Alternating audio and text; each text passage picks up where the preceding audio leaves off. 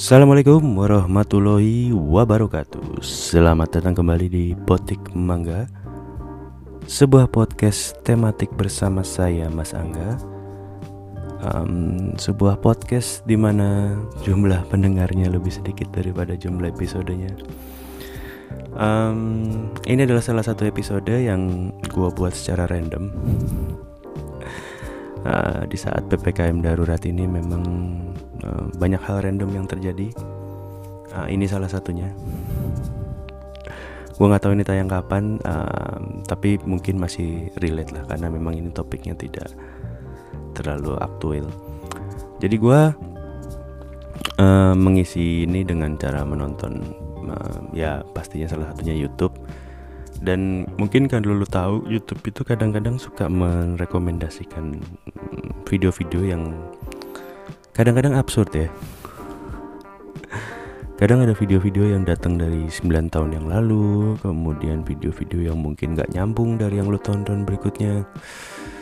Kadang ya gue juga nggak ngerti sih cara algoritma YouTube menyuguhkan rekomendasi itu tapi um, tadi YouTube merekomendasikan gue sebuah channel di mana gue juga akan merekomendasikan channel ini kepada lo untuk lo tonton. Nama channelnya itu Erlangga Official. Uh, Erlangganya biasa ya uh, pakai E dia. Eko Romeo 5 Alpha November Golf Golf Alpha official. Jadi um, gue juga pas gue lihat ini apaan sih pas gue nonton jadi ternyata itu adalah sebuah um, pertandingan gobak sodor. Teman-teman mungkin pada saat kecil dulu waktu SD atau SMP pernah memainkan gobak sodor. Atau mungkin di Jakarta lebih ngetop dengan nama Galasin kali ya. Tapi tadi disebutnya gobak sodor sih. Um, Erlangga ini sendiri uh, channelnya merupakan kayaknya klub deh dia klub gobak sodor atau perkumpulan gobak sodor mm, di da di suatu daerah atau di desa gue juga lupa. Desanya di Jawa kayaknya Jawa Timur. Seru banget pertandingan gobak sodornya pertandingan galasinnya. Seru banget asli gue nggak bohong. Jadi lengkap dengan komentator berbahasa Indonesia. Uh, gue juga heran apa namanya biasanya kalau pertandingan-pertandingan daerah seperti itu menggunakan bahasa daerah gitu dengan bahasa Jawa atau mungkin bahasa Sunda. Nah ini pakai bahasa Indonesia. Terus uh, ada musiknya juga. Hmm, terus ada crowdnya. Lumayan apa namanya lumayan padat ya lumayan rapat crowdnya. Kayaknya ini pertandingannya sebelum apa namanya sebelum pandemi kayaknya. Jadi masih padat. Penonton gak ada yang pakai masker satupun uh, terus uh, wasit juga ada wasitnya lumayan. Um, kedua tim Erlangga lawannya apa tadi namanya? Kan gue jadi lupa kan. Intinya si Erlangga ini melawan sebuah klub juga dan dua-duanya pakai jersey asli. Ya walaupun memang jersinya jersey futsal ya uh, kayaknya belum ada jersey khusus gobak sodor um, buat teman-teman yang masa kecilnya telah hilang dan tidak sempat merasakan gobak sodor atau galasin ini adalah sebuah pertandingan beregu sebuah permainan beregu. Um, mungkin lebar lapangannya luas lapangannya itu mungkin sebesar lapangan volley tapi nggak ada netnya ya ya lapangan volley lupa luasnya segede itu. Uh, untuk jasi gambaran aja jadi um, lapangannya itu dibelah dua secara um, vertikal. Jadi lapangannya dibagi dua dulu. Jadi bagi dua sama panjang abis itu lebarnya dibagi mungkin sekitar 5 jadi kayak apa sih? Pertama di, di dipanjangin dulu terus habis itu kayak ada satu dua tiga empat lima lapis gitu. Nah ada dua tim nih. Satu tim yang menyerang satu tim yang bertahan kalau tim yang bertahan dia harus berjaga di garis-garis yang tadi gue bilang itu jadi uh, yang bertahan itu nggak boleh keluar dari garis yang udah ditentukan. Tadi kan seperti gue bilang dia dibagi dua dulu tuh, ada yang vertikal, ada yang horizontal.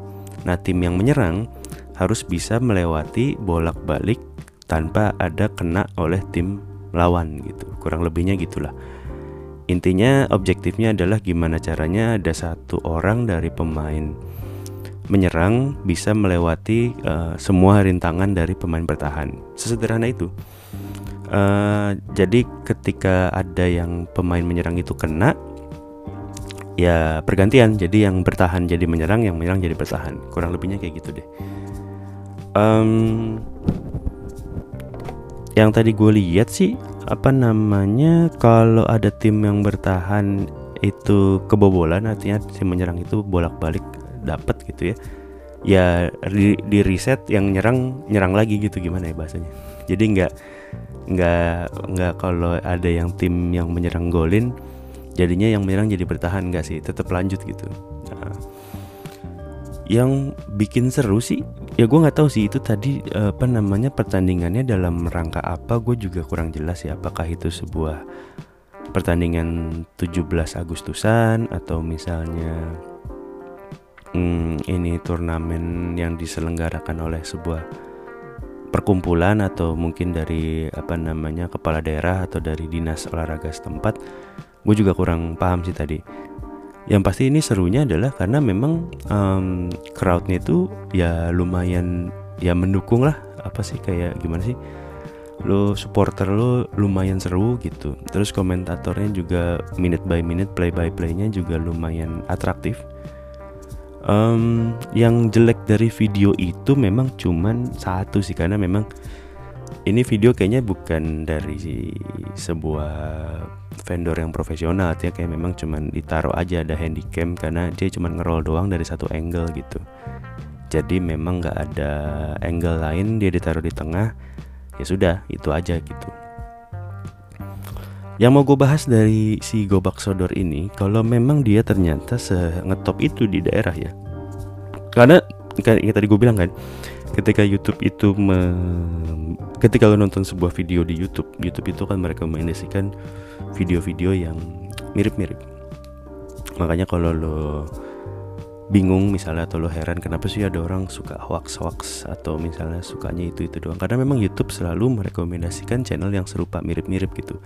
Kalau lo suka komedi dia kasih lo akan apa namanya video-video komedi. Kalau lo suka video olahraga dia akan ngasih lo video-video olahraga. Kalau lo suka video apa nah, musik-musik yang rock gitu ya nanti kan keluar kayak gitu. Musik 80 lo dikasih 80 terus gitu Uh, makanya kalau lo misalnya sekali nonton video yang kayak gimana atau lo nggak sengaja pencet dia akan suka merekomendasikan video-video yang mirip. Jadi ya butuh waktu untuk lo not recommend this channel supaya si channel-channel yang serupa nggak akan terlalu direkomendasikan nama YouTube. Nah balik ke tadi pada saat gue nonton si Erlangga ini ketika gue nonton ini uh, banyak sekali dia YouTube tuh merekomendasikan channel-channel yang serupa gitu. Dan ternyata memang um, ini adalah eh, channel-channel uh, yang dibuat oleh klub-klub lain gitu. Jadi ada beberapa klub selain si Erlangga ini yang memang berkecimpung atau ikut di uh, pertandingan gak gobak sodor itu gitu. Walaupun memang um, yang gambarnya paling lumayan bagus sih Erlangga ini sih. Jadi yang lainnya kayaknya gambarnya ya ada yang miring-miring, ada yang pakai handphone atau gimana gitu gitulah. Jadi memang kalau secara tontonan video si Erlangga official ini lumayan oke okay, gitu.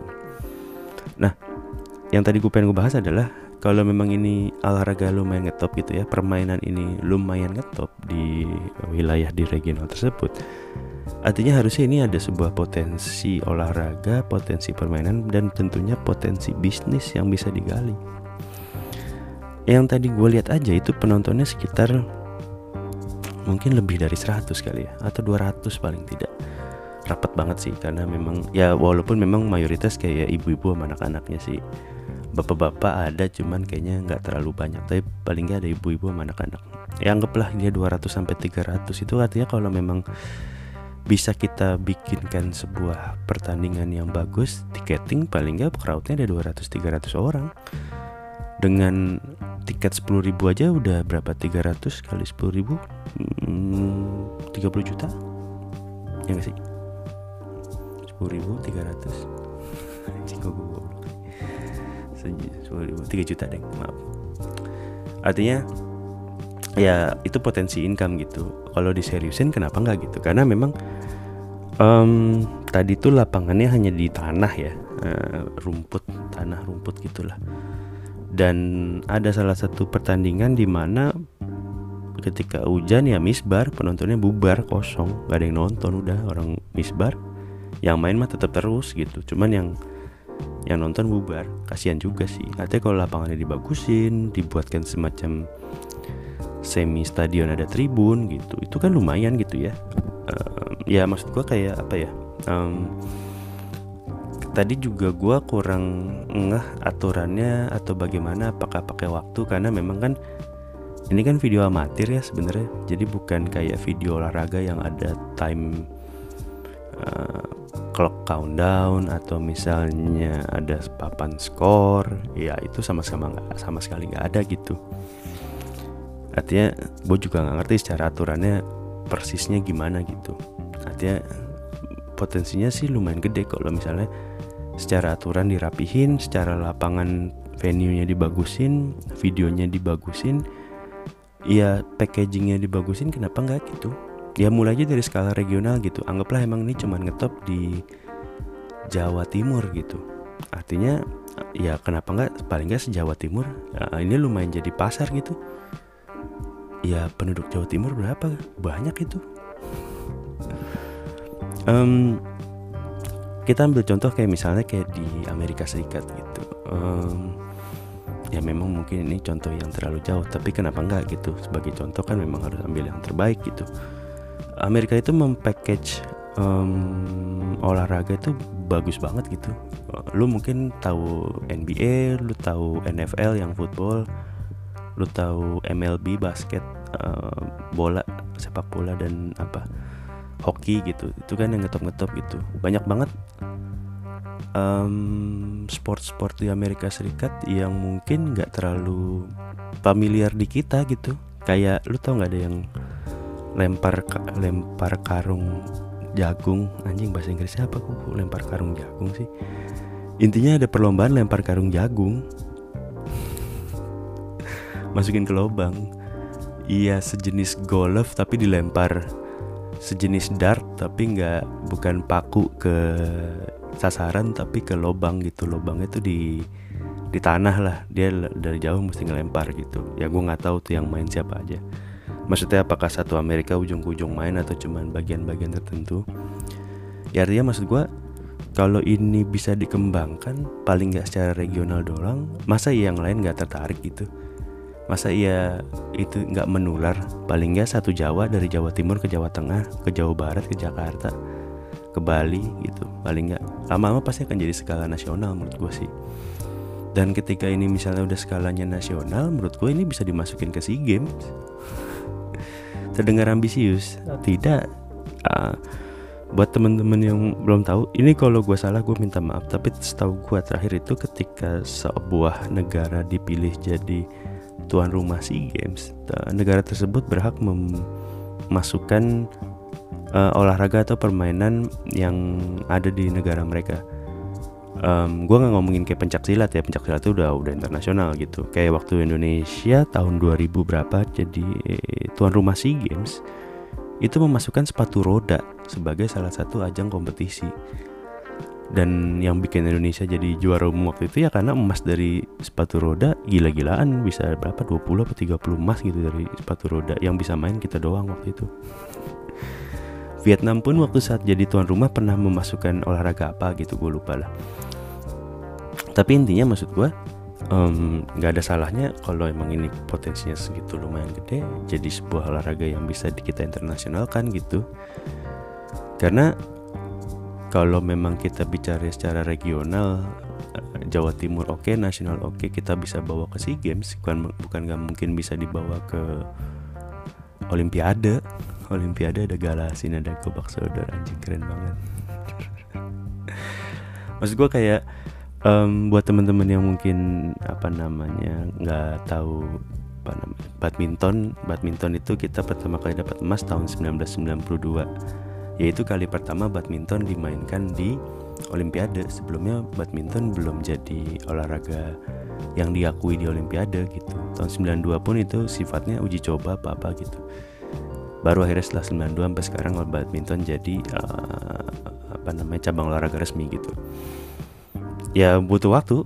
Badminton udah kita mainin dari tahun berapa tuh? Zaman Rudi Hartono dan teman-teman dari Lim Swiking sampai siapa namanya lah.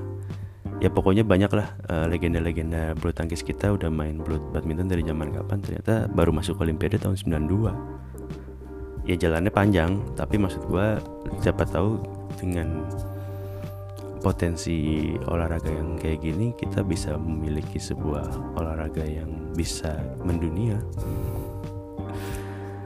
Ya siapa tahu nanti ada gobak sodor world cup gitu. Karena memang um, World Cup itu ya jangan bandingin sama sepak bola ya. Banyak World Cup World Cup yang memang cuman di dihadiri oleh beberapa negara gitu kayak misalnya rugby seven itu cuman berapa? 8 negara gitu. Ya tapi tetap World Cup kan? Maksudnya tetap bergengsi tetap kompetitif tetap jadi sebuah ajang yang menjual gitu. Ya siapa tahu uh, kita sudah bisa mempopulerkan pencak silat gitu. Kenapa enggak kita coba explore lagi uh, potensi-potensi olahraga daerah yang mungkin bisa kita kembangkan jadi olahraga yang mendunia. Karena kalau lo lihat dari uh, gobak sodor ini kayaknya nggak terlalu susah dan enggak maksudnya bukan gua, bukan nggak terlalu susah maksud gue nggak terlalu rumit lah cara permainannya. Uh, tidak butuh orang banyak tidak butuh ruangan yang terlalu besar gitu. Menurut gue sih ini sangat doable.